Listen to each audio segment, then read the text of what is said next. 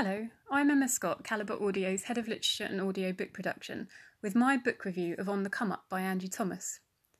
In this story, we meet Brie, who wants to follow in her father's footsteps and become one of the greatest rappers of all time. Her dad unfortunately died just before he hit the big time, so Brie has big shoes to fill. But then her first song goes viral for all the wrong reasons, and she finds herself the centre of attention, but not in the way she wanted. Angie Thomas writes in such a way that you're immediately involved in the story. She weaves the plot cleverly so you can see how easy it is for situations to flare up over misunderstandings, when ultimately there's no malicious intent behind the actions.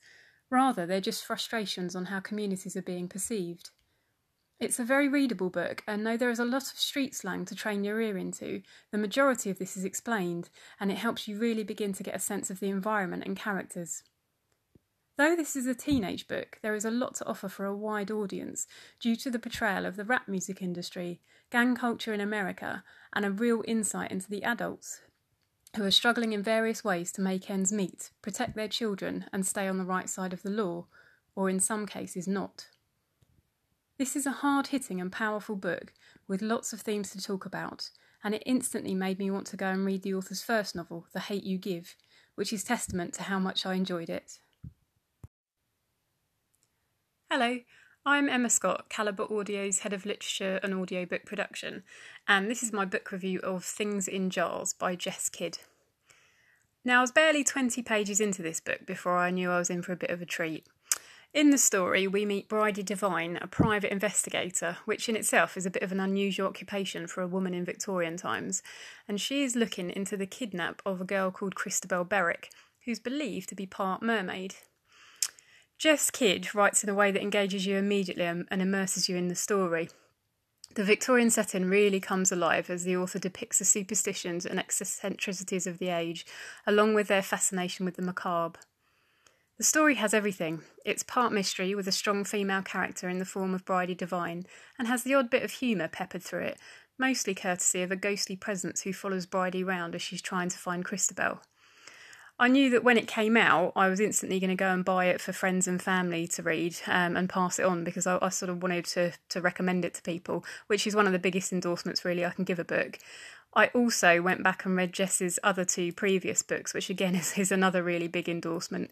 So if you're looking for somebody new to try, I'd give Jess a go. She's very accessible and just writes a really good story. So it's one to borrow from our library if you want to give it a try. Hello, this is Emma Scott, Calibre Audio's Head of Literature and Audio Book Production, and I want to recommend a children's book to you. Now, I don't mind admitting that I read a lot of children's books, as quite often they can be better than the adult offerings. Just recently, I discovered a book by debut author Anna James called Pages and Co., with the subtitle of Tilly and the Book Wanderers. The main character Tilly lives with her grandparents in their bookshop called Pages and Co., as Tilly's mum has disappeared and her dad, whom she never knew, is believed to be dead. After encountering some familiar characters round the shop, she realises she's a book wanderer and can jump into books, a skill which may just help her discover what happened to her mum. This is a great book for young and old readers alike, and for those readers who always wondered what it would be like if they could step into the pages of a book and meet their favourite character. That has to appeal to the kids in all of us. Hello, my name is Emma, and I'm the Director of Editorial and Production at Calibre Audio. We're delighted to be partnering with the Reading is Magic Festival this year, and so I thought I would recommend a book by one of the authors featuring at the festival, which is The Way Past Winter by Kieran Millwood Hargrave. This is a story full of old-school magic and adventure, which starts deep in the forest in a cabin in the snow. Here we find Mila, living with her sisters and her brother Oscar. When they let a stranger in to shelter for the night, they awake the next morning to find Oscar has been taken.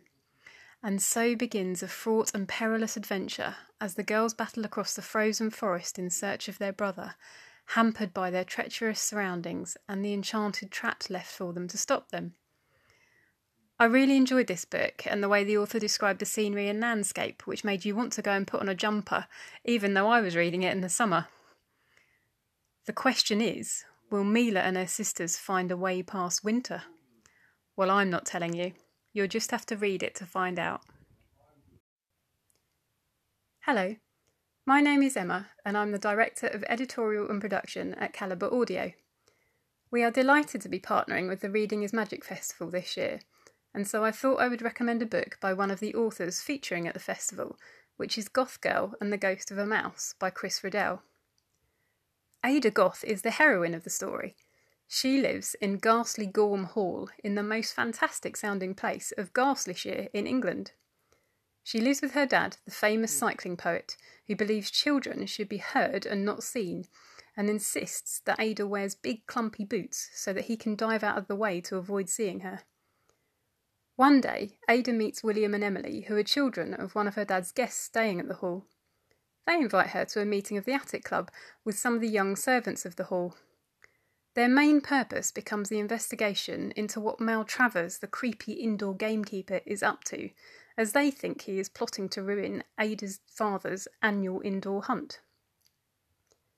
This is a great story with a colourful and unique cast of characters, such as Mrs. Beetham, the cook, whose speciality is rhinoceros foot jelly and baked sea otter pie.